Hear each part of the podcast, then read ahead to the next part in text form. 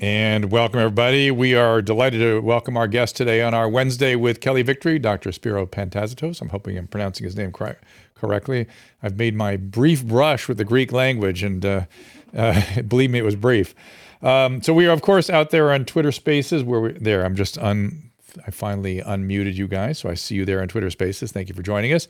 And we'll be streaming on all the various platforms. And if you raise your hand, want to come up and ask a question, uh, depends how into it we get today, whether we'll have time for questions. Generally, Wednesday shows we do not. Uh, Dr. Pantazatos is a neuroscientist at Columbia University who, uh, like many people, saw some data he's going to share with us. And he raised his hand and said, uh, Should we be having a mandate of vaccines for all these young people for whom the risk of vaccine might be worse than the risk of the illness? And there's a few other bits of data that sort of uh, rolled in on the heels of that that suggests we're not really doing much, even with the vaccine such as it is, in that population. Again, it's possible to have a risk benefit age stratified age stratified vaccine policy. It's possible. We'll talk about it. Kelly Victory and Dr. Spiro Pantazatos after this. Our laws, as it pertains to substances, are draconian and bizarre. The psychopaths start this way. He was an alcoholic because of social media and pornography, PTSD, love addiction, fentanyl and heroin. Ridiculous. I'm a, I'm a doctor for sake. Where the hell do you think I learned that? I'm just saying. You go to treatment before you kill people. I am a clinician. I observe things about these chemicals. Let's just deal with what's real. We used to get these calls on Loveline all the time. Educate adolescents and to prevent and to treat. If you have trouble you can't stop and you want help stop it, I can help. I got a lot to say. I got a lot more to say.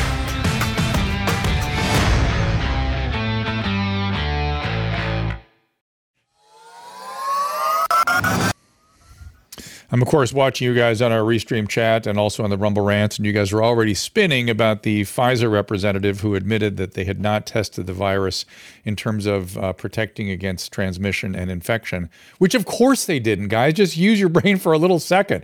What they tested was the probability of the, of the vaccine preventing infection, and the initial data was overinflated. They didn't then take those people and take them and see whom they infected. That would have been an ethical problem, and it would have taken a long time to do that. It was not something that they were set up for. They made a presumption. The presumption was if their virus is not getting through, it's going to reduce infection. But of course, there was lots of many, many flaws. That is not the only flaw in the studies they were doing. So we'll get to that and more with Dr. Pantazatos in just a second. Uh, also, I'd urge you all to go take a look at uh, John Campbell. Uh, he's been going wild lately.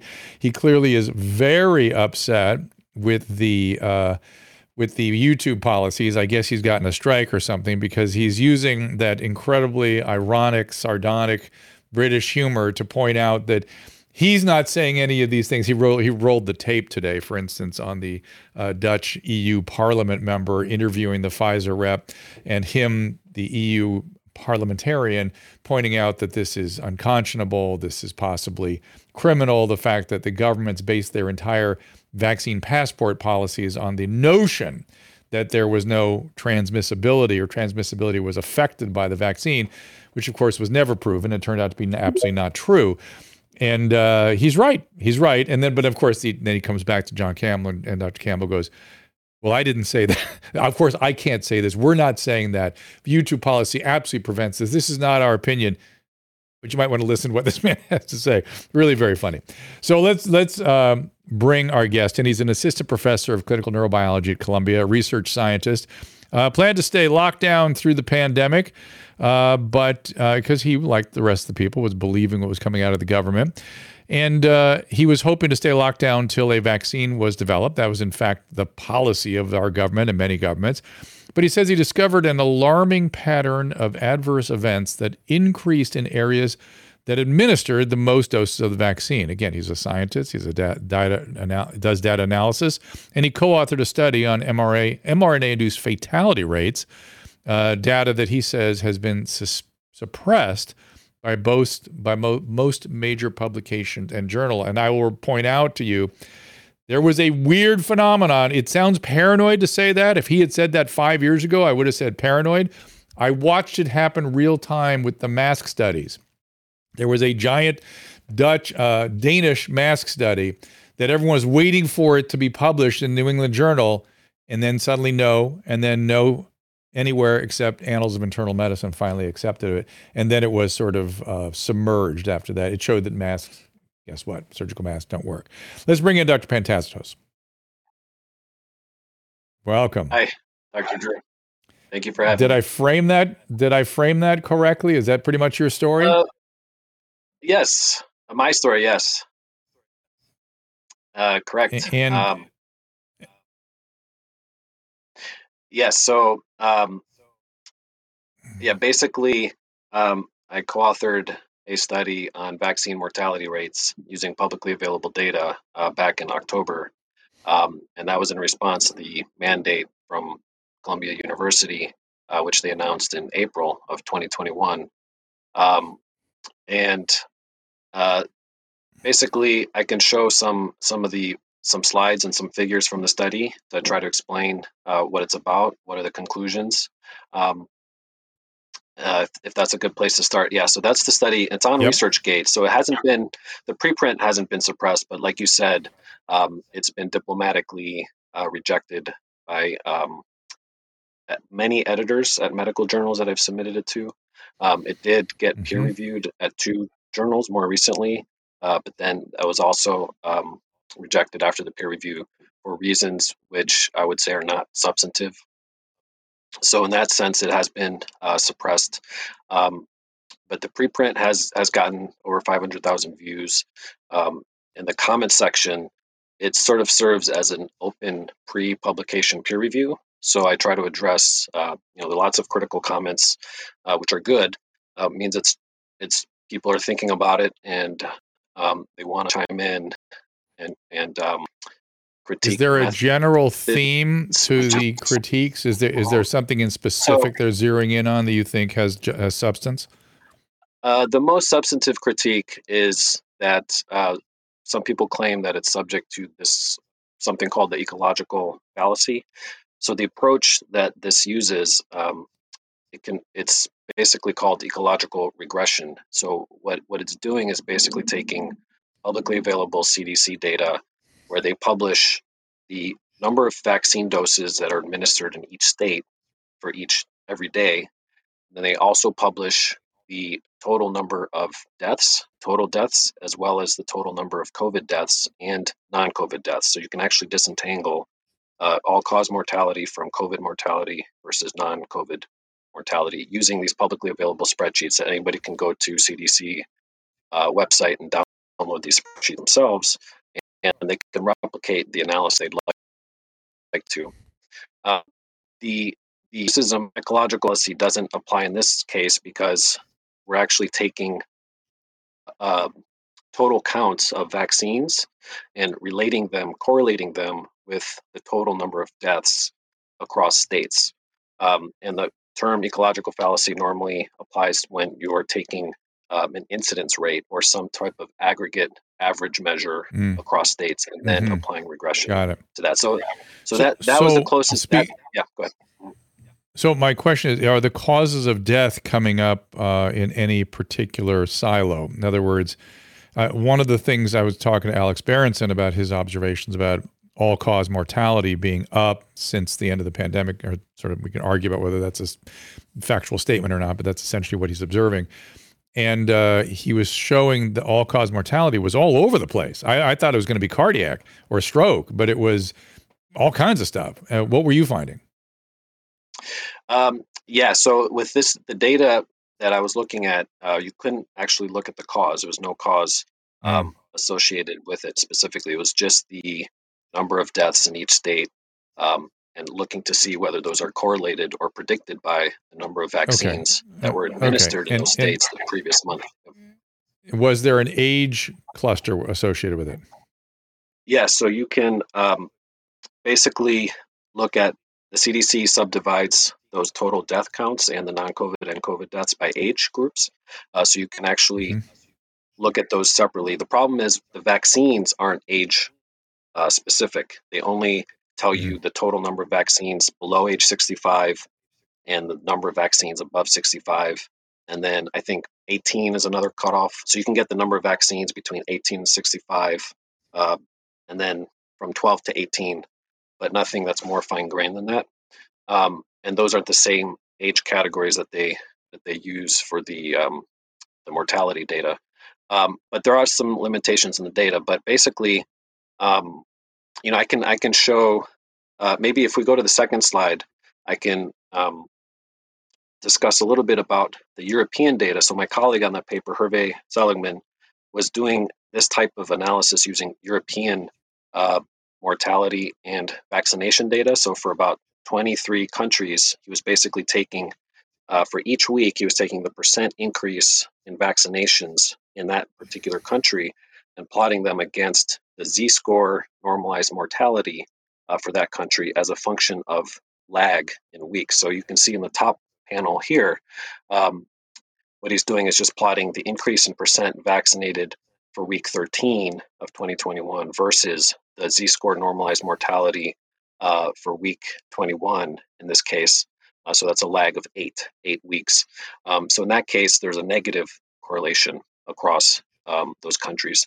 And then on the bottom panel, um, he's doing something similar, but it's for different for week 12 versus week uh, 14. Um, and that's a lag of two. So there you see a positive correlation. So the more vaccinations, um, the more, uh, more higher mortality um, and so, so let me let me, you know, uh, uh, when you finish a paper like this, you stand back and you give your analysis of the strengths and weaknesses of the of the observations, right? And and I remember now reading this study when you I, I heard about it.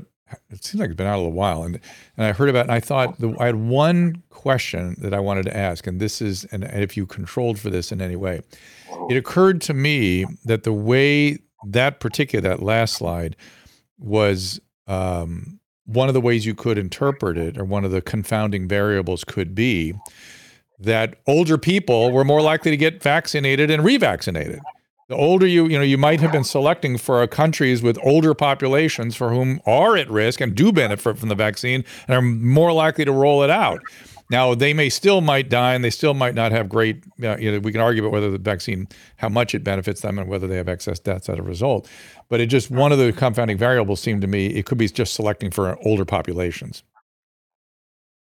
Yeah, well, he um, he also looked at age segmented um, mortality. So so, but yeah, but the vaccine is not age segmented. You're you're correct. So the only way that you can really disassociate that, which I do in the US data analysis, um, is temporally. So we know that the mm-hmm. vaccines were first prioritized in the older age groups earlier in the year, and then it wasn't rolled out to the younger age groups until later. Um, so when I, you know, I could show that graph now, or I can, um, well, I'll finish. I'll there finish showing the next graph. Sorry, if we, yeah, if we go to slide three, um, yeah, so I'll finish sort of summarizing. Yeah, so that mm-hmm. I'll finish summarizing. This is a different graph that's not included in the paper that that's on ResearchGate. This is an aggregate graph um, that's basically showing the if you if you group all of those um, correlations as a function of lag. So week one and week three, week two, week four, that those are both lags of two. And then you look at what are the percentage of correlations that are positive versus negative as a function of lag uh, you get this type of plot where um, in the during the week zero you see uh, mostly positive correlations which are adverse uh, which are shown in yellow. And then right around week five you see uh, negative correlations which is the blue. Um, and then there's some uh, some debate about what that second uh, yellow hump means. I, I think it might have to do with some confound from the boosters which were given about six months after the, the primary series were given. Um, so, like you said, there's a lot of confounds with this type of analysis. Um, and there's also COVID waves that could be confounding a lot of this analysis. But what I think is really neat about this analysis is that it does, at least the, the first five weeks, is consistent with um, what we know about adverse events from vaccines. Usually they happen within six weeks, or that's the accepted risk window. Um, and that's also consistent with what you see in VAERS. There's a big, um, most deaths are reported within 24 hours or the first day, and then they typically fall off. Um, and that's not completely explained by propensity to report over time. So, in that sense, this is informative. Um, but the US data, so the analysis that I contributed, um, does control for a lot of these confounds. Um, and I'll go back Mm-hmm. to what you brought up before, which is distinguishing um, sort of this age, the fact that the vaccines were given to the older age groups. Um, so if we go to slide four, slide four. So this this is basically um, similar to what we were doing before, where you're looking at a correlation between vaccines on the x-axis and number of deaths on the y-axis, except you're adjusting for prior year deaths. Um, so that so it's basically um, a way to adjust for the differences in population size uh, and other statewide uh, factors that might affect mortality differences across states. Um, so in this case, um, so the temporal pattern you see is that you see significant. So this is thresholded by um, essentially correlations that survive p less than 0.05 corrected for the vaccination term. So this is only showing those slopes where it survives a, a stringent statistical criterion. And um, when you just threshold and show those slopes that show any significant relationship between vaccination and mortality, you see that earlier in the year, February, March, and then uh, into April, um, it's only the older age groups that you where you see a significant effect, um, and then it's not until you hit May um, where you start seeing uh, effects in the younger age groups. So that sort of popped out of the data, um, and it's not something that um, you know that the fact that that pattern sort of emerges uh, to me is it was a signal that um, you know this is a real signal because it does match something. the temporal. Yeah, it's yeah because it I does it, it. does make sense in terms of the, the vaccine. Yeah. Yeah. We're going to bring Dr. Victory in here in just a second. I, I, I have a, the thing I really shake my head about is why, what happened to our colleagues? What has gone on here that you can't get published? You can't get into the usual discourse of scientific back and forth Yeah. uh, and critique. Yeah. What, what, what you have to be silenced because you have something that looks problematic? What is going on? Yeah, that's something that I've I've spent a lot of time thinking about. Um, so when I first had these findings, I was like, "Oh my gosh, this is I got to get this to the Lancet." They have rapid publishing. They have an in-house statistician. They don't even need to send it out to peer review. They could the ba- the data is publicly available. They could have their in-house statistician check it, and in a day, they could see whether it's real or not. And this is something they would want to get published before the booster, the first booster comes out, right? Um, and that that was that was not they didn't uh, they so I appealed their decision. They initially rejected it and they said, "Oh, we already have enough COVID submissions. Uh, we can't prioritize Ugh. this right now." Uh, I appealed it. I said, "This is not Mm. the, your usual COVID submission that you get," um, and uh, they essentially said, "Well, correlation doesn't mean causation, so we don't know that just because these results don't necessarily mean that it's the vaccine that's causing this mortality differences, right?"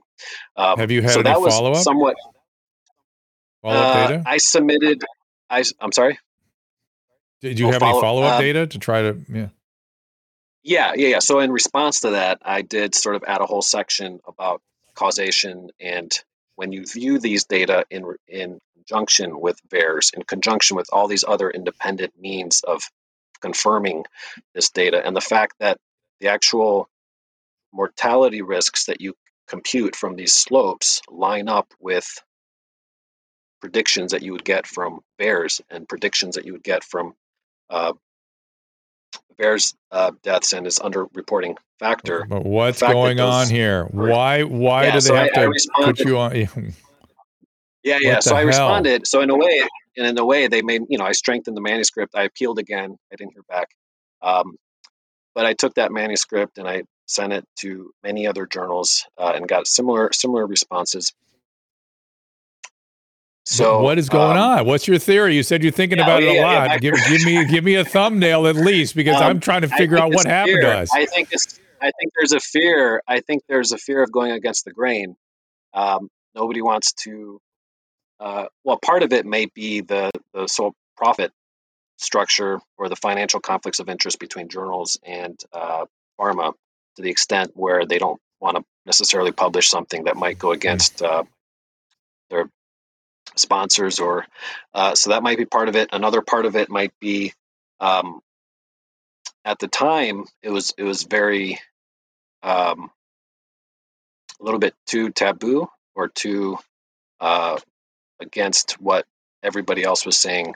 So I think there's um, maybe a fear of publishing something and then um, having to retract it for one reason or another. Uh, so I think I think a lot of it's just peer pressure and feeling um, hesitant to publish something that's going to be so uh, different in its conclusions. Is, is there anything so much, that, that's yeah. normally what we seek in medicine and in science? We normally look for the for the outlying yep. sort of uh, papers to see if there's anything there. Is there is there anybody else publishing anything that's showing anything similar?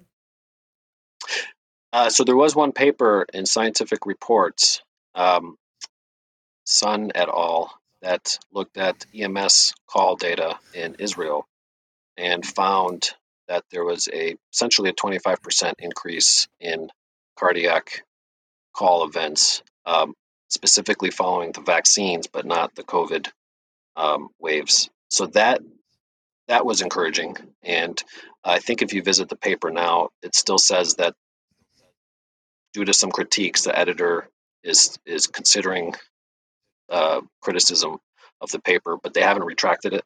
Um, so that's encouraging.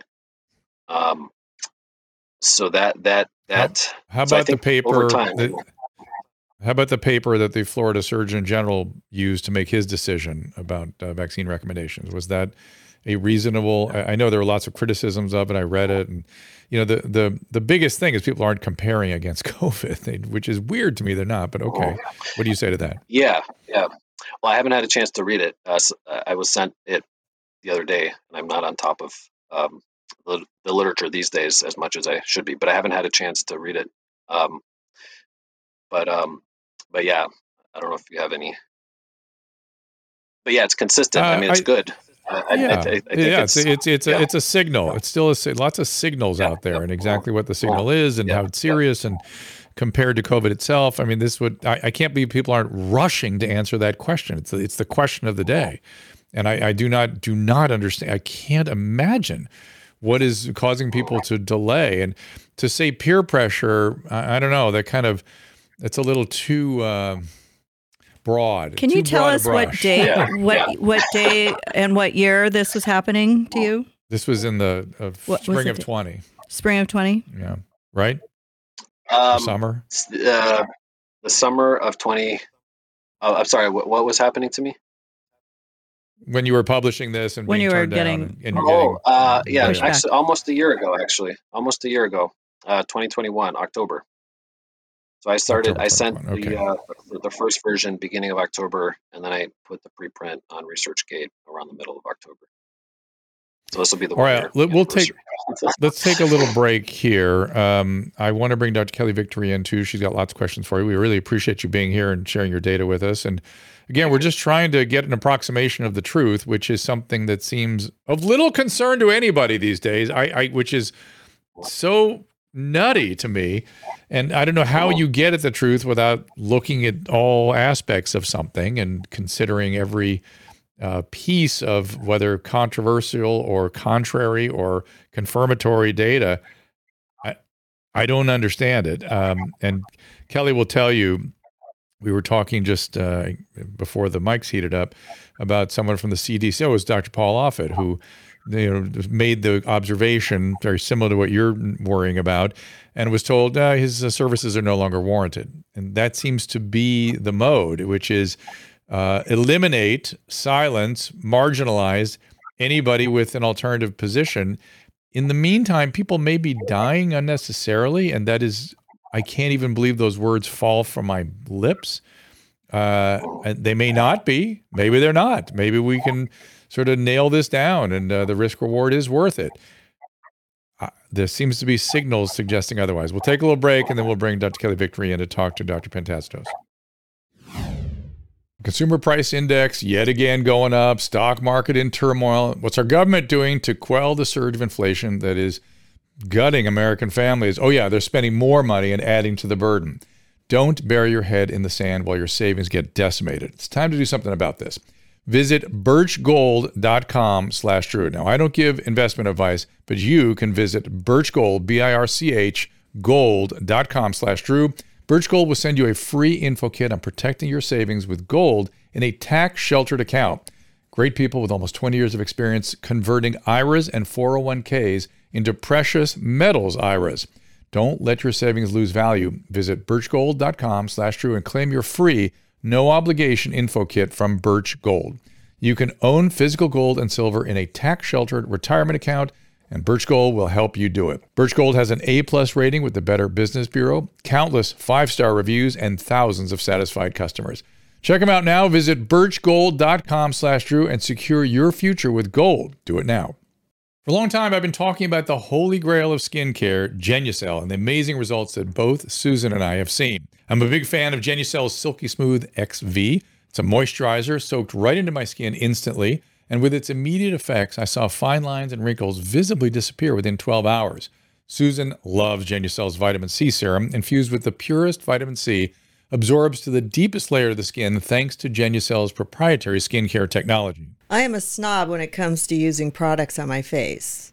The dermatologist makes a ton of money from me. But when I was introduced to Genucel, I was so happy because it's so affordable and it works great. I was introduced to the Ultra Retinol Cream, which I love at night. All the eye creams are amazing. People notice my skin all the time, and I'm so excited because it's actually working. And right now, Genucel has bundled my favorite products and Susan's for you to try today for up to 60% off retail pricing. That's right, save up to 60% on my favorite Genucel products today. Just go to genucel.com slash Drew to see what's in our bundles and receive an extra 10% off at checkout when you enroll in their personal concierge at checkout. That again is genucel.com slash Drew, G-E-N-U-C-E-L dot com slash D-R-E-W.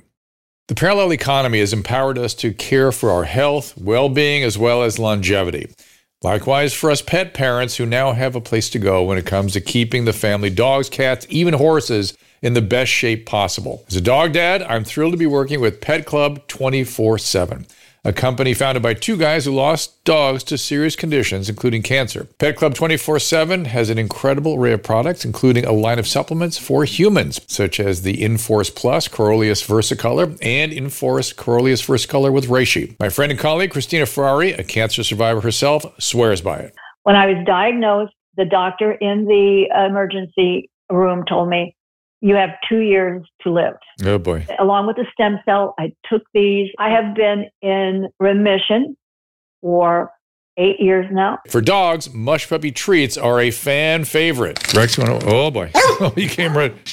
Oh, there he is. They are also made with the Coriolus versicolor mushroom, which supports their immune system according to hundreds of clinical studies. Here's Kristen Ludlow, National Vice President. That strain does matter. We do have the most potent strain, and we also extract it in a proprietary way. And that's why we've been having such wonderful experiences with these products. Mush puppies are made here in the U.S. There are no fillers. It's non addicting. Your dog can't accidentally overdose. Go to drdrew.com slash pet club 24 7 for discount off the list price. That is drdrew.com, P E T C L U B 247, Pet Club 247. Some platforms have banned the discussion of controversial topics. This episode ends here, the rest of the show is available at drdrew.tv. There's nothing in medicine that doesn't boil down to a risk benefit calculation. It is the mandate public health to consider the impact of any particular mitigation scheme on the entire population. This is uncharted territory, Drew. And welcome, Dr. Kelly Victory, of course, ER doctor, uh, board certified, as well as training in public health from Harvard University. And I just fell upon a tweet that I wanted to read really quick which is uh, Drew, you need to stop being dumbfounded. It's a bad look for you. And he said it's not complicated. I'm afraid it is complicated. It may be a bad look for me to appear and be dumbfounded, but I don't think I will ever get over this. I think I will remain dumbfounded that we what we've been through. Even once we fully explained it, I will remain dumbfounded the remaining my remaining days on earth. I, I, don't think I will ever feel anything other than dumbfounded because this has been so extraordinary from the beginning. I've just been like, what? What is going on here? But uh, Kelly, I'll let you take over for a while. I'm, I'm not pulling myself out completely from Dr. Pent. Am I pronouncing your last name correctly, by the way? Pantazatos? Uh, I would, it's, it's, I would say uh, Pantazatos. Pantazatos. Pan, Pantazatos. Nay. Yes. Okay. So, okay. I, I will let uh, Kelly take over a. That's okay. thanks thanks very much for joining us i want to spend a few minutes more talking about your particular study and then move on and talk a little bit about what's going on at columbia university uh, i certainly agree with the lancet's statement and what all of us know as scientists that you're right correlation does not prove causation but the reality is when you add your study and your analysis of this mortality data to the you know multitude of other studies that are out there looking at adverse events. Uh, we talked last week about the pfizer data showing that for every one hospitalization that was prevented there were 4.3 serious adverse events with serious adverse events including death but uh, death or hospitalization, permanent disability, those sorts of things. And then there are huge numbers of studies really looking at the VAERS data now, the VSafe data. Uh, as well as the studies that prove definitively that the vaccines not only don't stop you from getting COVID, they actually have negative efficacy. At five months, you actually mm. have an increased risk of getting COVID, and people who have three shots are at higher risk than people who have two shots. So when you add all the data together, your your study I think is very very compelling. Uh, and then if you look, you know what we've done in past years with past vaccines, the swine flu vaccine in 76 they pulled from the market when there were 25 possible associated deaths. You know, back in 1976, correlation also didn't prove causation, but they took it seriously. Uh, so, what the heck has happened over the last you know 50 years that all of the sudden uh, when the correlation is potentially with the death uh, you know or causation is potentially death that they aren't taking this seriously. Did you uh, did you look at all at other adverse events or did you look specifically and only at death? In this paper uh, just only at death. Okay. Have you spent any time looking at it did you have you spent any time looking at the adverse event data? Other, you know, not death Other being the, the yeah. most adverse. Yeah. Yes, um, I've read. Um, uh, I've spent some time on the myocarditis data. Um, that was a focus of this um, petition letter for university mandates, since that mm-hmm. hits the group that's most uh, affected, or one of the groups that's most affected by adverse events, specifically myocarditis in young men. Um, so that, yeah, I've spent um, a little bit of time looking at VAERS reports, um, and uh, yeah, that would I would say that's about the extent of my um, in terms of looking at those events uh, in depth. Because I, I thought what what you were going to say that the Lancet and other journals pushed back on is that you couldn't prove that these weren't COVID related because that's always yes. their fallback. Uh, you know, Oh. This was COVID. Yeah, yeah. So just so just to clarify, so I I, I submitted it to the Lancet, which has a family of journals. So it it's mm-hmm. I wasn't expecting that the Lancet would necessarily want to publish it, but they had like 20 other journals in their family that they normally kick the paper to um, when uh, if they don't want to publish a certain paper. Um, sorry what was your, your original question well i just i i, I thought that yeah. that was going to be their pushback and we know from other studies that that's, yeah, that's not yeah, the case yeah. you know so since so since then now so i've adjusted the paper now where i specifically reference the fda's um, you know before i wasn't saying okay look the fda has admitted myocarditis is a risk subclinical myocarditis could be a cause of a lot of these deaths um, i also referenced a previous study in JAMA looking at uh, that used the vaccine safety data link data set, um, which claimed that the vaccines, uh, if you look in one of their supplementary tables, they actually pr- show evidence for a protective events, a protective effect of the vaccines against stroke, uh, myocardial infarction. Um, these are events that have been specifically related with adverse events of the vaccination. So now all of a mm-hmm. sudden, their supplementary table is suggesting that the vaccines are protective against these events. So there's like a p the p values are very low, and the, the relative risk is uh, saying that there's a protective effect, effect of the vaccines. And so I wrote a comment. This is when I was able to write comments on PubPeer. I said, "Look, this is this is weird," and the authors don't discuss the fact that their supplementary table is suggesting that the vaccines are protective against the very events that were previously associated with the vaccines through dozens and dozens of case reports. Um, so I, I threw out the notion: was it possible that maybe the labels were switched? Did the group labels get switched, and did they somehow, mm-hmm. uh, somehow, through some human error, potentially um, switch the labels? And unfortunately, you can't actually look at the same data that the authors had for their analysis because the vaccine safety data link um, they don't provide you uh, they provide you with you can't actually get the published uh, data set that they used um, with the raw um, the raw data. So so that's another uh, sort of reason why I don't trust a lot of these papers that do claim um, the, the, benefits outweigh the risks and the vaccines are completely safe because the the data the underlying data is not um, accessible. Absolutely correct and that's one of the things we were referring to uh, you know dr paul offit being sort of disinvited from the fda advisory panel on these because the problem when you don't have an advisory panel when the advisory panel is involved in in authorizing or recommending these vaccines then that becomes data of public record. They release that data to the public and people are able to see it. When they don't employ the advisory committee and the FDA does it behind closed doors, it's essentially a tacit way of saying we're not going to be transparent. We're never going to allow you to actually get your hands on the data that we used to make these decisions. Um, with regard to this, uh, this common uh, argument on their part, on the, the part of those who are promoting the vaccines, that these are COVID related, you know, there was a huge study looking at 790 people who had COVID prior to the availability of the vaccines. And that showed that that 790,000 people did not have a higher risk of myocarditis than the average population. So these aren't COVID related. These are clearly vaccine uh, related incidents.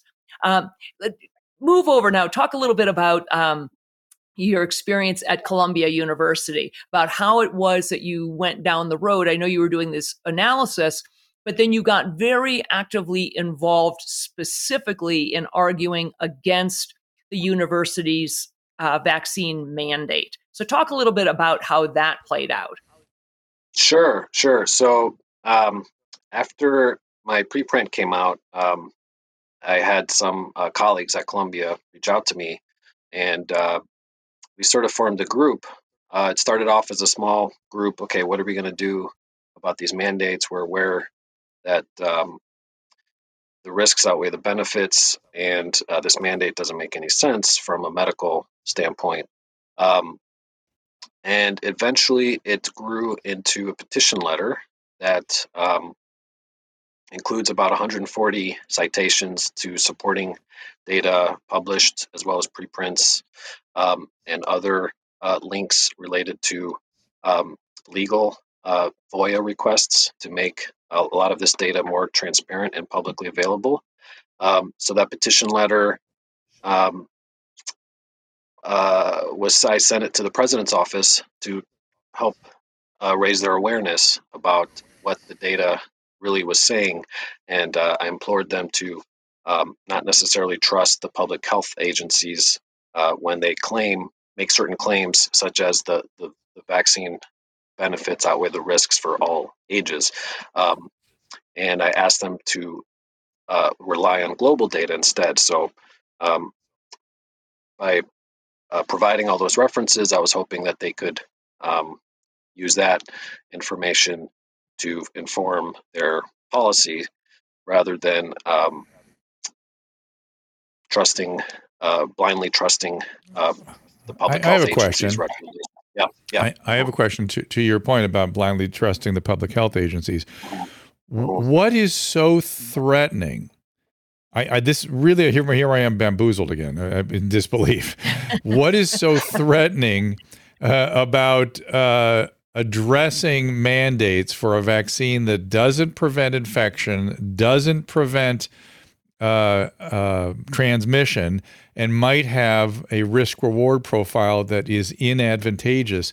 why is that threatening? I don't i can't understand it. If if we were talking about a 75 year old it's an entirely different risk reward diathesis. Why is it threatening to bring it up for a vaccine that's not doing much i mean is I it's not we're not going to prevent the original intent was prevent the overwhelming of the healthcare system we're not going to prevent transmission we maybe are going to prevent some severe disease, which doesn't occur in this uh, category. In fact, uh, Caleb, I just tax- texted you a brand new article that uh, Monica Gandhi just put up on Twitter showing that Omicron is generally mild like we thought. A ton of data comparing it against Alpha and Delta. I don't know if you can throw that up there, Caleb. I'm I'm, I'm working on it right I'm now. fairly Okay, and, and I will once again, I will once. Uh, this is this is time for Dr. Kelly's weekly reminder, Drew, that there still is not a single research study that shows that the vaccines decrease the severity of the illness. Not a single study. Fair, fair enough. fair enough. It yeah. hasn't been fair, fair shown enough. by Again, anybody. It, it, well, but that but that those kinds of eh, blank spots in the research are also mystifying for me why they don't just don't do it and see what it shows. But but I, this is so phantasmagoric to me. It's like i'm in the upside down and thus the thus the weird bamboozled feeling i have all the time. It would seem perfectly natural to have a conversation about the risk rewards and whether we're really doing anything here and why does that become not just something that we we're going to attack as wrong because I'd like to hear why it's wrong, but is so threatening to bring up that everyone, the three of us, have to be burned at the stake for bringing it up. I'll let Dr. Pantazatos. Tr- there's the article I was just re- ref- referencing. Uh, alpha to Omicron disease severity and clinical outcomes of a major SARS-CoV of the major SARS-CoV-2 variants. It's a good study. It's in Journal of Infectious Diseases. And uh, guess what, everybody? Omicron's a lot less virulent, especially in young people. But go ahead, Dr. Pen, Penta, Pen, sure. Pentaz- I'm saying it wrong again. Yeah, um, so yeah, so just wanted to clarify. I'm looking at the my title on the bottom of the screen. I am currently on leave, uh, but I expect to be back. But I just wanted to be accurate in case anybody, uh, in case any of the administrators are watching. Um, so, um, so I was just wanted to um, uh, sorry, what was the, the question again?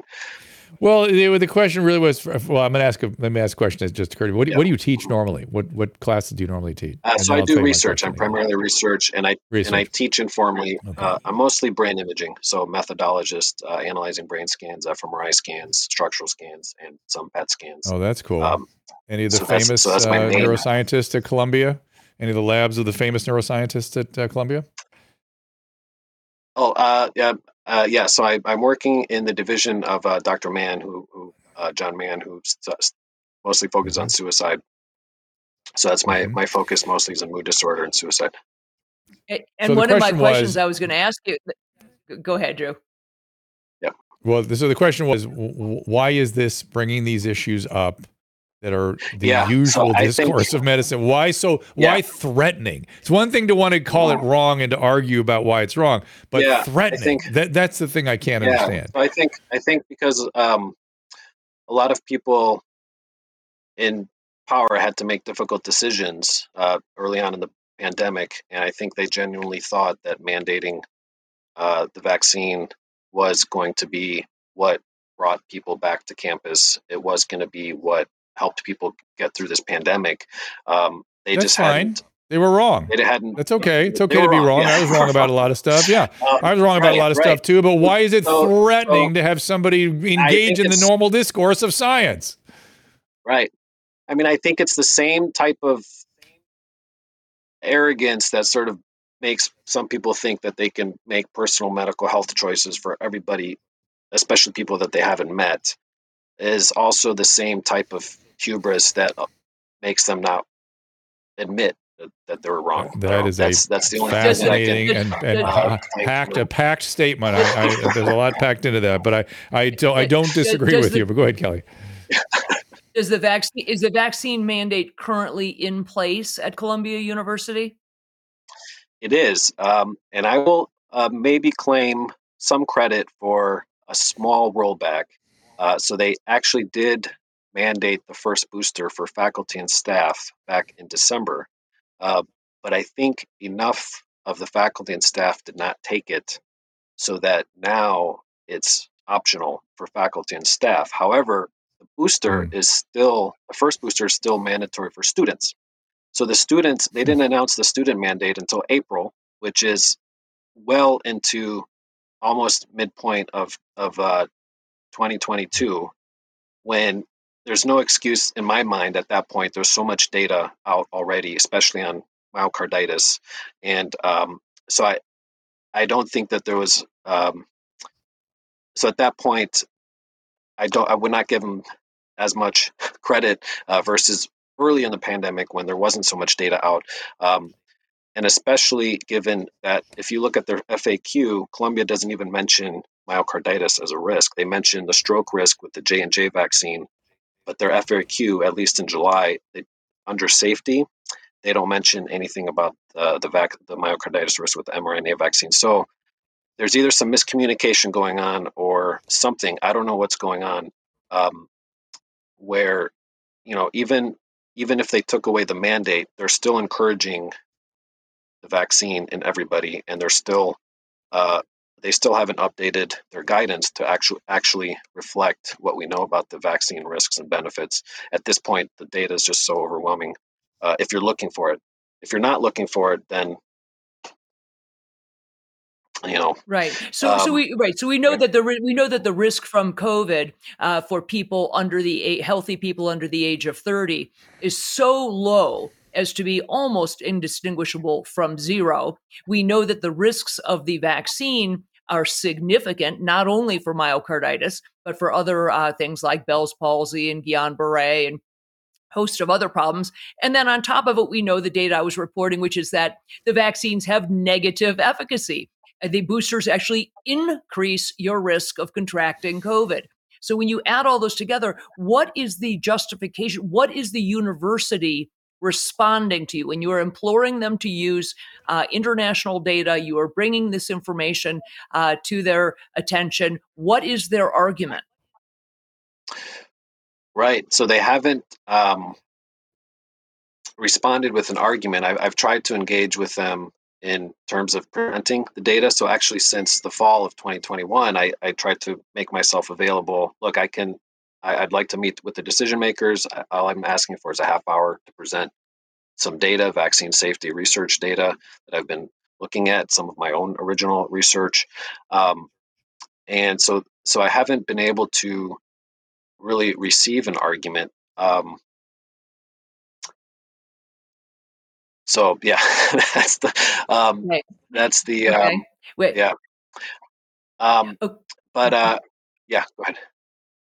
I was going to say one of the things I wanted to ask you about because you're a, a neurobiologist and specifically a neurobiologist who's been doing brain scanning uh, and has an interest, especially interest in um, personality changes, depression, suicide, those sorts of things. One of the things that hasn't been reported on much or that many people haven't talked about in terms of adverse events are some of these what personality changes and psychological changes that have been reported following vaccines. Dr. Uh, Peter Breggin, who is a psychiatrist, uh, has written about it. But do you have you looked into that at all? Do you have any? uh, Are you aware of that? There's even a conversation out there about specifically personality changes, increases in depression and suicidal ideology that may be related to these vaccines. Oh yeah, definitely. So I'm actually uh, collaborating with React19, which is a nonprofit. Uh, it's an organization Mhm. providing emotional, financial support to people who have suffered vaccine injuries. And based on my discussions with them, um, I have heard of of suicide. So vaccines causing chronic pain and grief, which re- and Mm. which have resulted in a few uh, suicides. Um, so I know it happens. Um, and um, I'm actually going to be collaborating with them to do an online brain imaging study. Um, so we will be uh, looking to see if we can see some signals in the brain scans that might help us learn more about uh, what uh, effects the vaccines may be having in people that have persistent neurological symptoms or psychiatric uh, symptoms or um, following the vaccinations. Um, yeah, so I hope we If hope to learn you more about that. That would be fascinating. If you look at the VAERS data, the reports of new onset seizures, just that specific diagnosis, new onset seizures following COVID vaccines, are 32 times higher than any other Oh. vaccination that's ever been reported. Um, I have my own theories about what that might be, why, uh, and I suspect it may be related to nanoparticle deposits uh, within the brain causing a, a seizure focus.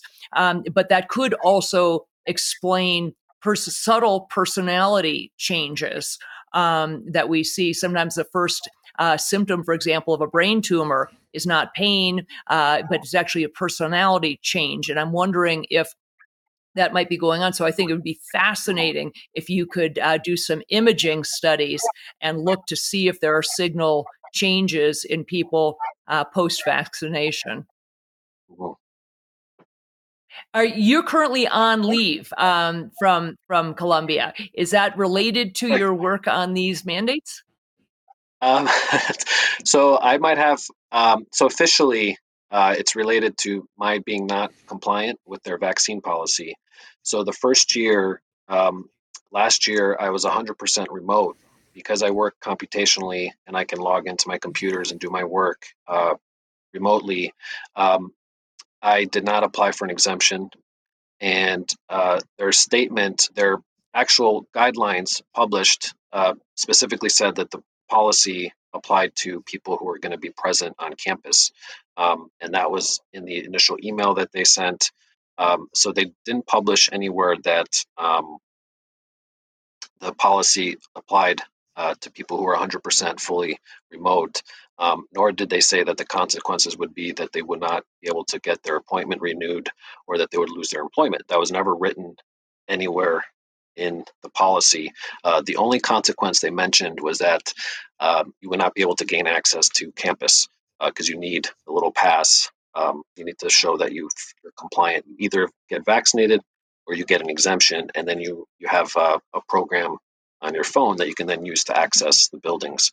Um, so uh, th- there is one frequently asked question where they say the policy applies to remote workers, but that wasn't emailed to everybody, and that wasn't until later on in the year uh, where they put that up. Um, so It's like I'm getting an, an affidavit. They, they didn't reach you. It's like an affidavit. Didn't quite get to you. But I, I have a question. Did you, Um, given you've been yeah, thinking a yeah. lot about this, have you have you been contemplating the possibility of taking some other booster other than the than the mRNA vaccines? I know obviously uh, Novavax is around. Uh, again, our friend Monica Gandhi, infectious disease doctor, went to India and took Covaxin as a way of taking getting a whole viral uh, sort of immune response. Uh, what about you? Right.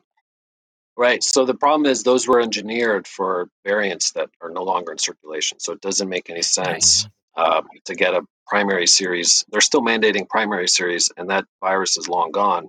And I still don't understand the bivalent. Why would you need to to make a, a vaccine against the the, the previous? Uh, you know, I'm not a, I'm not a maybe it- virologist, maybe so I don't know. Yeah, maybe it's a concern it will come Yeah. back. You know, there's some resurgence of Delta or Maybe. something. I Yeah. I guess Yeah. I, I don't know. I, I, it sounds seems know. paranoid to me. I agree with you, but but but I'm asking really COVID. sort of a pragmatic question to just meet their need by taking something that Mhm. you think might have less risk. Is that something you've contemplated? Um, I so I've I've had COVID before, so there shouldn't be any need. I mean, that's the best form of, of immunity. Mhm. Um, so I, I Mhm. guess I, I don't know if you, yeah, I, I don't know if you call it too principled or, or whatever, but I, I, I have a maybe a, I have a little bit of oppositional defiance. Uh, if it's a good if it's a good cause, if it's a good I cause, applaud. Yeah, Um, for good for yeah, good if reason. It's a good cause. Because if I if I capitulate to this, then you know, I can I might as well lie over in my back and whatever whatever else they want to do to employ. So I, I feel like I, somebody's am going to gotta ask stand you up. again. Um, I, am going to ask you again. You, you seem to have thought a lot about what you're standing up to and what this is. Can you help me understand what you're standing up against a little bit better? I, I yeah. are there just people that like to exert their will on others? I, I can't quite get my head around that. Is it fear of being wrong and then accepting liability for that? What, what, do you? What's your theory? What do you think has happened yeah, to us? No, I think I think that's I think that's what you just said was good. Maybe there's a hesitancy to admit anything um, that they may have made a wrong choice. Because then, okay, what? How do you right those wrongs? I mean, who's accountable? How do you? Uh, also, how do you tell all the people that you sort of almost right. coerced into getting vaccinated so that they could keep their job. Well, that they we just but, we, but we just had this. Uh, we just had uh, the uh, sort of astonishing, not even astonishing to be a matter of fact, revelation in the EU, EU Parliament that uh, Pfizer had no data on the vaccines affecting transmissibility, and the transmissibility was what was used as the legal rational rationale for passports, and that passports caused marginalization, job loss, discrimination on a mass scale like never before. And uh, nobody says, uh, hmm, I guess we shouldn't have done that. Or maybe we thought we were doing the best we could, or anything, just nothing, which I find, uh, you know, and, and, and Pfizer's response is they were doing the best they could at the quote, speed of science. The speed of science. Kelly, can you tell me what the speed of science is? I'm not yeah. sure I understand what that is. We're all three have scientific well, training. What was the speed of science? Where did we learn that? Yeah, it, as I've said from the very beginning, I really think the issue is they can't. They have dug their heels in so far. The the ramifications, Drew, of them acknowledging, coming out and saying we were wrong, and all of you who lost your livelihoods, lost your military careers, ended up with profound injuries died, have myocarditis, whatever it is, we were wrong. It would open up a floodgate the likes of which I don't think you can really get your arms around. They've already undermined hmm. the entire confidence, uh, the security that people have in public health.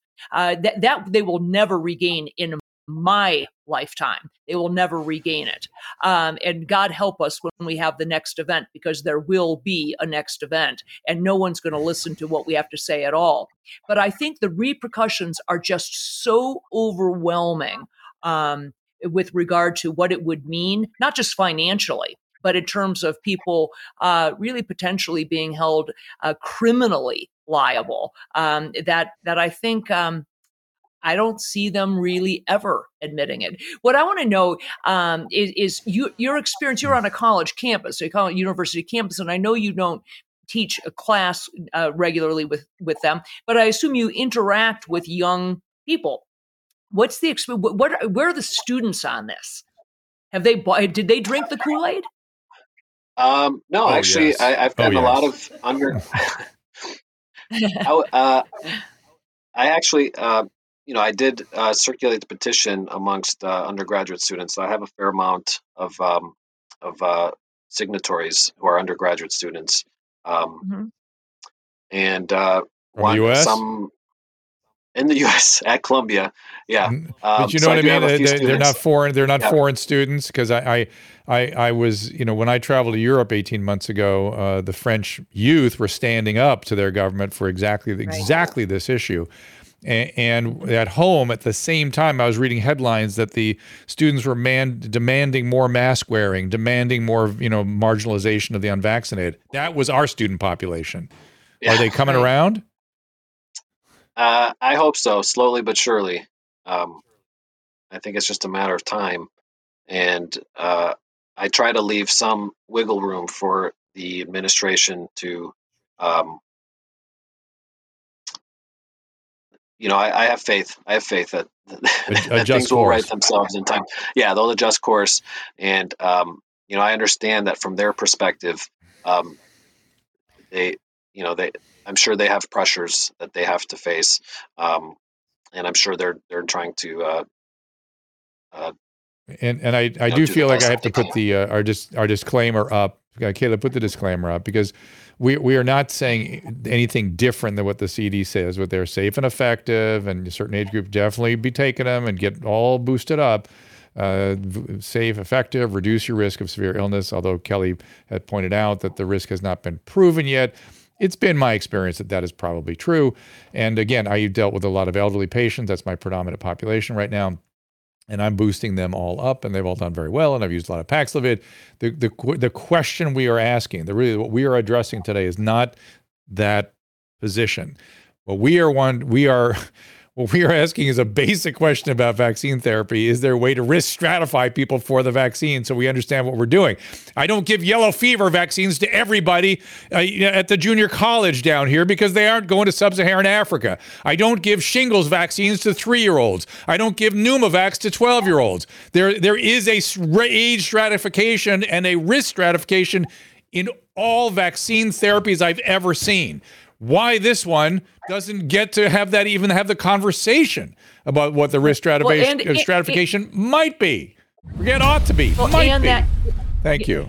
It, well, and well, Andrew, importantly, it changes over time. While I agreed with you early on early on, I mean early on, that you could have made the argument that a 75 year old in a nursing home would benefit from this experimental vaccine because their risk of mm-hmm. a severe outcome was so yeah. great. Fast forward October 2022, that calculus has changed. The variants predictably have become more contagious and less virulent. And we have treatments. As predicted and for, and we've we have a huge number of readily available safe and effective treatments so mm-hmm, for me mm-hmm. i will go on the record saying i wouldn't recommend these for anyone in october 2022 and, and, and i think and, I would say are mounting. good and I, I applaud you for your position. I have a different position, and this is how doctors normally relate to each other. Normally, that's why that's why there's something exactly. called second opinions. Doctors differ in their opinions. Right. I, I still feel mm, I'm still doing it. I'm still doing it, but I, I don't I don't think your opinion is insane. I don't think you need to be silenced. I don't I don't blame you for your opinion. I know why you have that opinion. I just arrive at a slightly different place given my experience. That's all.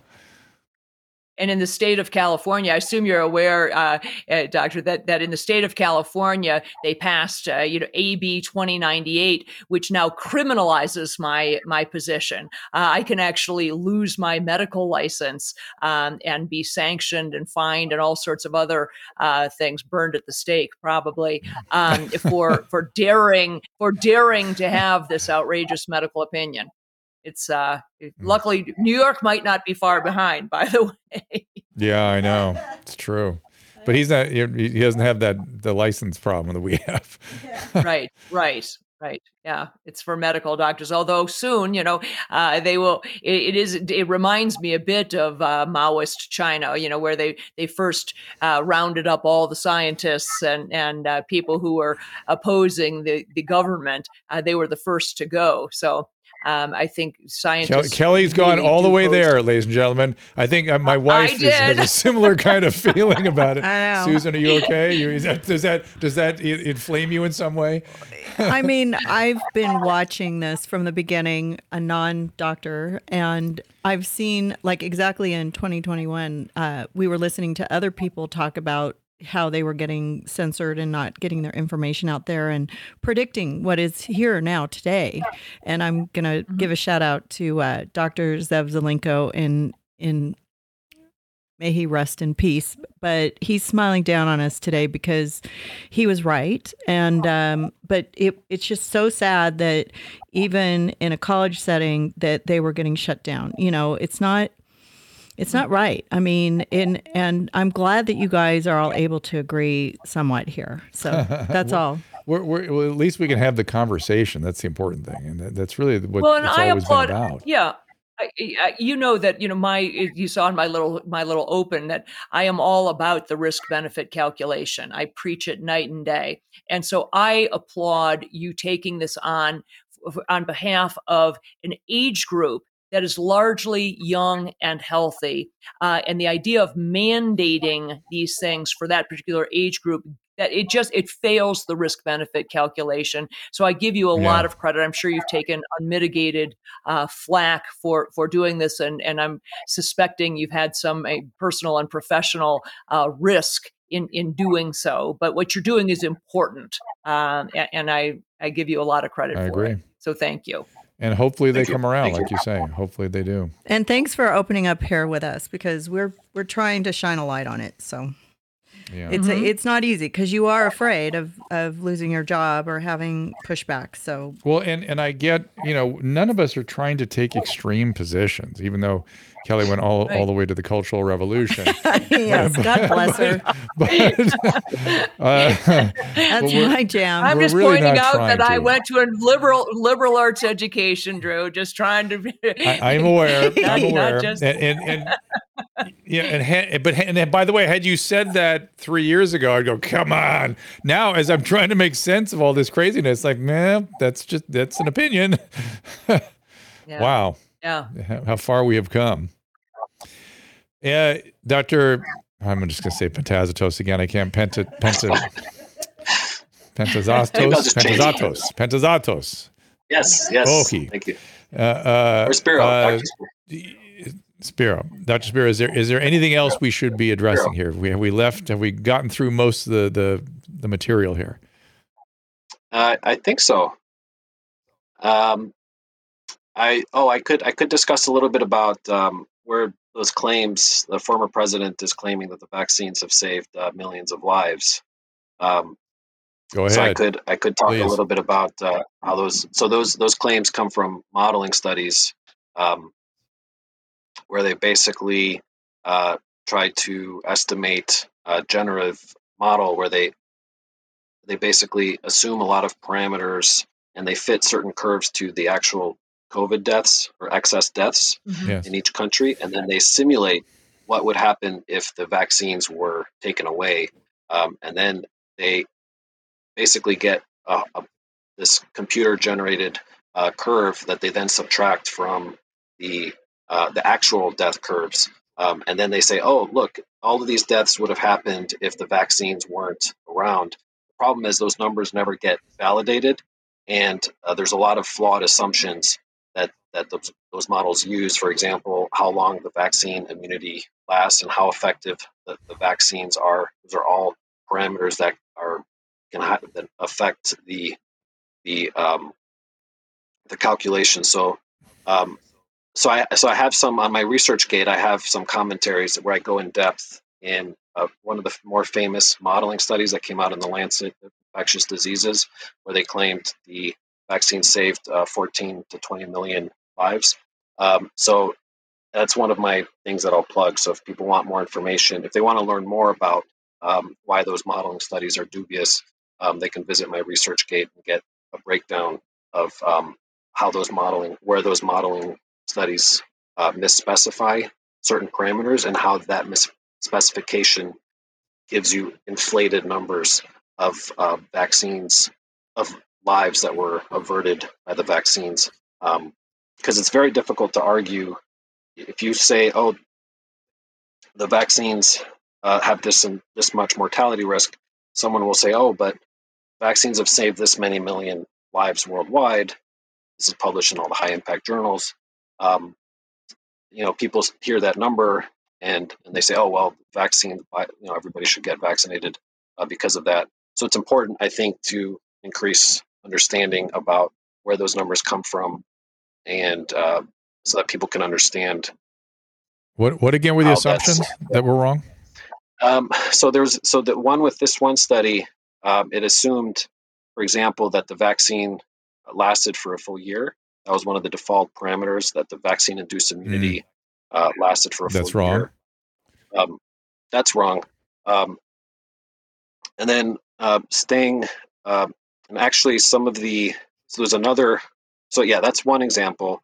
Um, the other wrong assumption is that the lethality of the virus, other than other than adjusting for delta relative to wild type and alpha, the models don't adjust, don't uh, assume that the virus changes lethality or infectivity, only the transmissibility. So they assume Right. that the transmissibility, the time varying transmissibility, is what accounts for the excess deaths. They don't include Mm. other contributors of excess deaths like deaths of despair, so the lockdowns that may have increased drug overdoses or suicides, um, or uh, deaths from the vaccine. So they don't uh, uh, include parameters that account for those excess deaths. They assume all the excess deaths are coming from COVID. And when you assume, Right. make that assumption, you Right. force your model to, to, in order to fit the excess death curve, you force your model to fit free parameters that you don't validate. You fit the excess curves, the output, you actually get a good fit.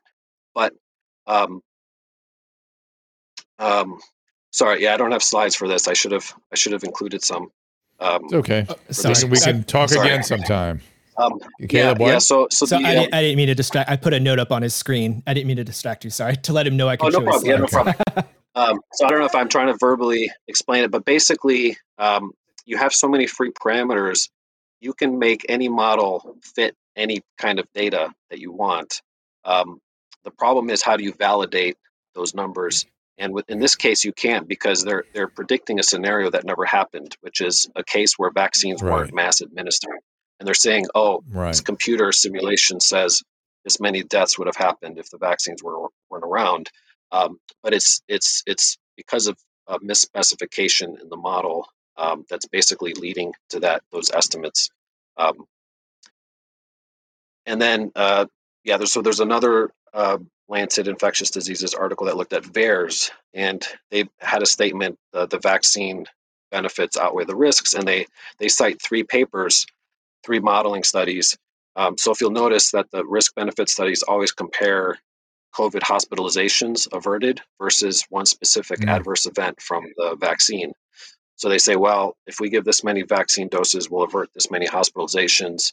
If we give this many vaccine doses, we'll have this many events, certain uh, myocarditis, for instance, or uh, stroke events. Um, the problem there, there's several, there's so many problems, but the problem is you're kind of comparing apples and oranges. Hospitalizations averted um, versus an adverse event would be more straightforward if you just compared the actual adverse events between infection, natural infection versus the vaccine. That would make for a more straightforward risk benefit analysis. When you're looking at uh, hospitalizations averted, um, there, there's a problem. Those modeling studies make other, you know, if you look in those papers, uh, one of the assumptions that they make is that only the unvaccinated transmit the virus. So this was early on before they knew Right. that vaccinated could also transmit the virus. So you actually read those studies and you see all these assumptions. You're like, wait a minute, this doesn't, this should not go into Well, the that's a massive, because- massively wrong assumption That's right massive- there. yeah, I mean, that's a that's that's the and that's, that's the whole right. bit. They're Uh, all- that should. I can't. Yeah. Can't believe they even published that.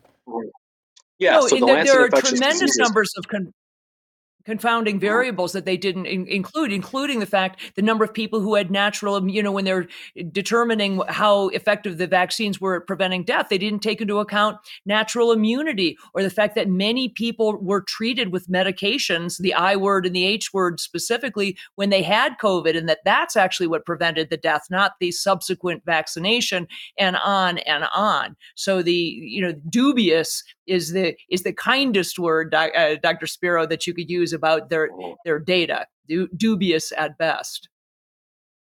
Well, just the just Yeah, the sorry, not I think understanding I- the vaccines didn't prevent transmission. Just that one fact should have Right. disqualified the study completely. As the fundamental assumption of the study Well, those- is those that vaccines studies- prevent yeah. transmission.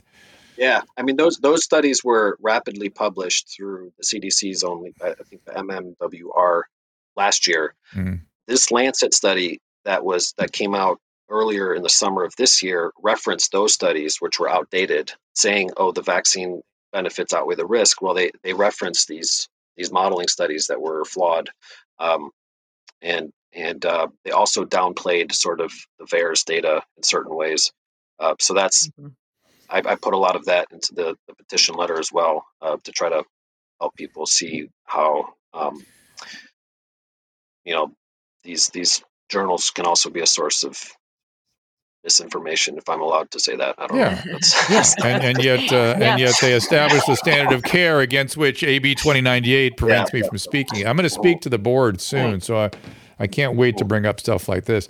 So we better wrap this thing up. Uh, as Drew's always, keeping notes.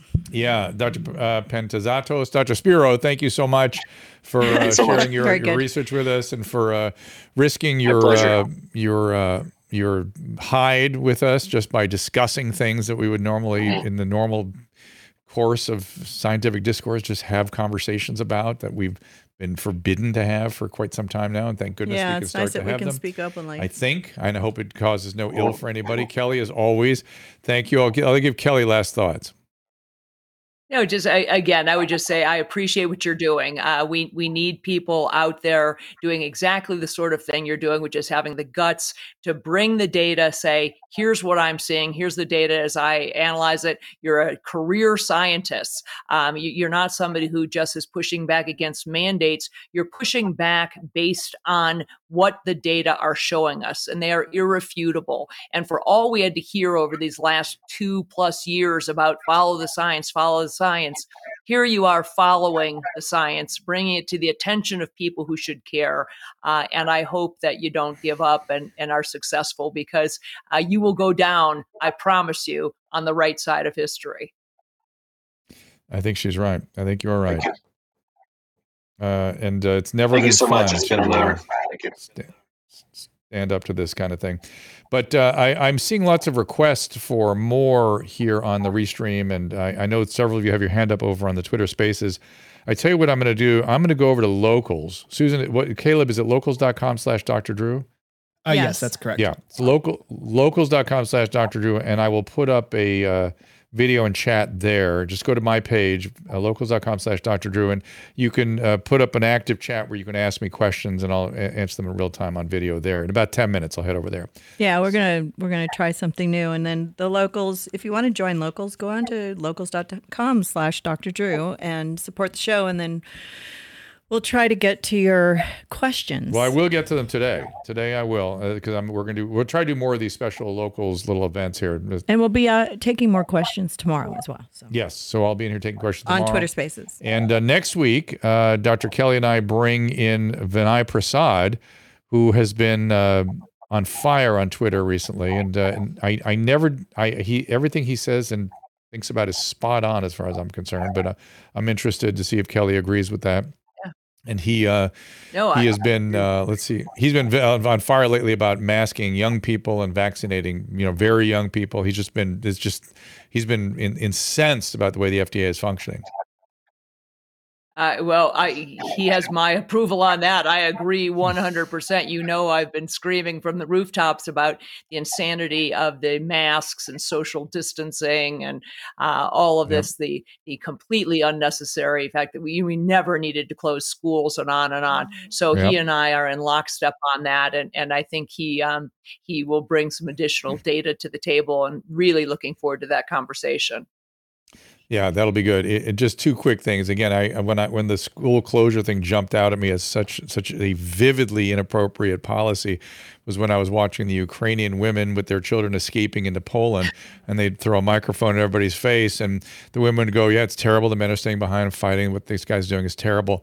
The kids have been out of school for two weeks. Two weeks. We've got to get them back in school. It's been two weeks. Right, and, I, and it jumped out at me. I'm like, yes, uh, two weeks is a long time when you're in high school or something, for God's sakes. And uh, they put them in Polish speaking schools. You know, they had to learn a new language and get to school because they needed to be educated. Such a important thing. And of course, developmentally Uh, as it- well. Well, it it will be decades before we truly understand the profound impact of that, um, you know, atrocity. Truly, there are kids who who will never catch up. There are many kids, interestingly, um, that I talked to personally who ended up not going back to school. Uh, they're kids who were juniors and seniors in high school, in particular. They were out for a long period of time. They just said after two, after a year and a half, they said, "I'm not going back. I've gotten a job now." I've gotten a job so these are kids who would have graduated from high school who didn't and never will Mhm. because they just Mhm. gave up and said the heck with it. Um, the profound mental health issues, psychosocial issues, the fact that I mean they lost Beyond. you know these kids there was no such thing as quote virtual learning. Uh, these kids you know missed just fundamentally two full years of their educations, and you don't just catch that mm, up overnight. It's going to take a long, long Absolutely time. And terrible. A reminder that Kelly is it was a psychologist became, before she became a physician. And then my number two point was Kelly was the first person I heard declare, as you said long ago, that this social distancing thing was m- invented out of whole cloth. and now we have actually, you and I have interviewed. If you guys want to, anyone wants to go back and listen to Paul Alexander, he was in the room when this six foot thing was invented out of whole cloth, and he they were trying to decide between sixty feet and six feet. And they had no had no Right. reason to choose either.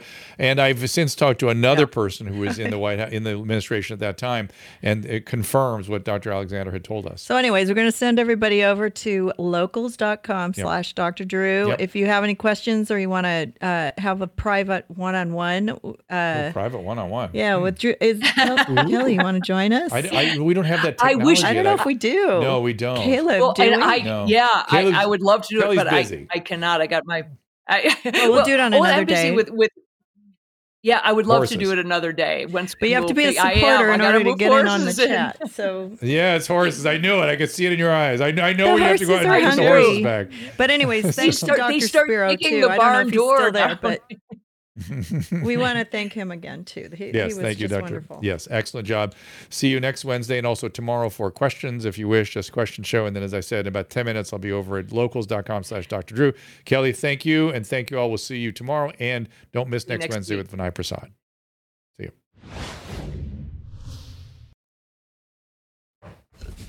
Thanks, Whoops. guys. We're back still. Here we are. See you guys. Ask Dr. Drew is produced by Caleb Nation and Susan Pinsky. As a reminder, the discussions here are not a substitute for medical care, diagnosis, or treatment. This show is intended for educational and informational purposes only.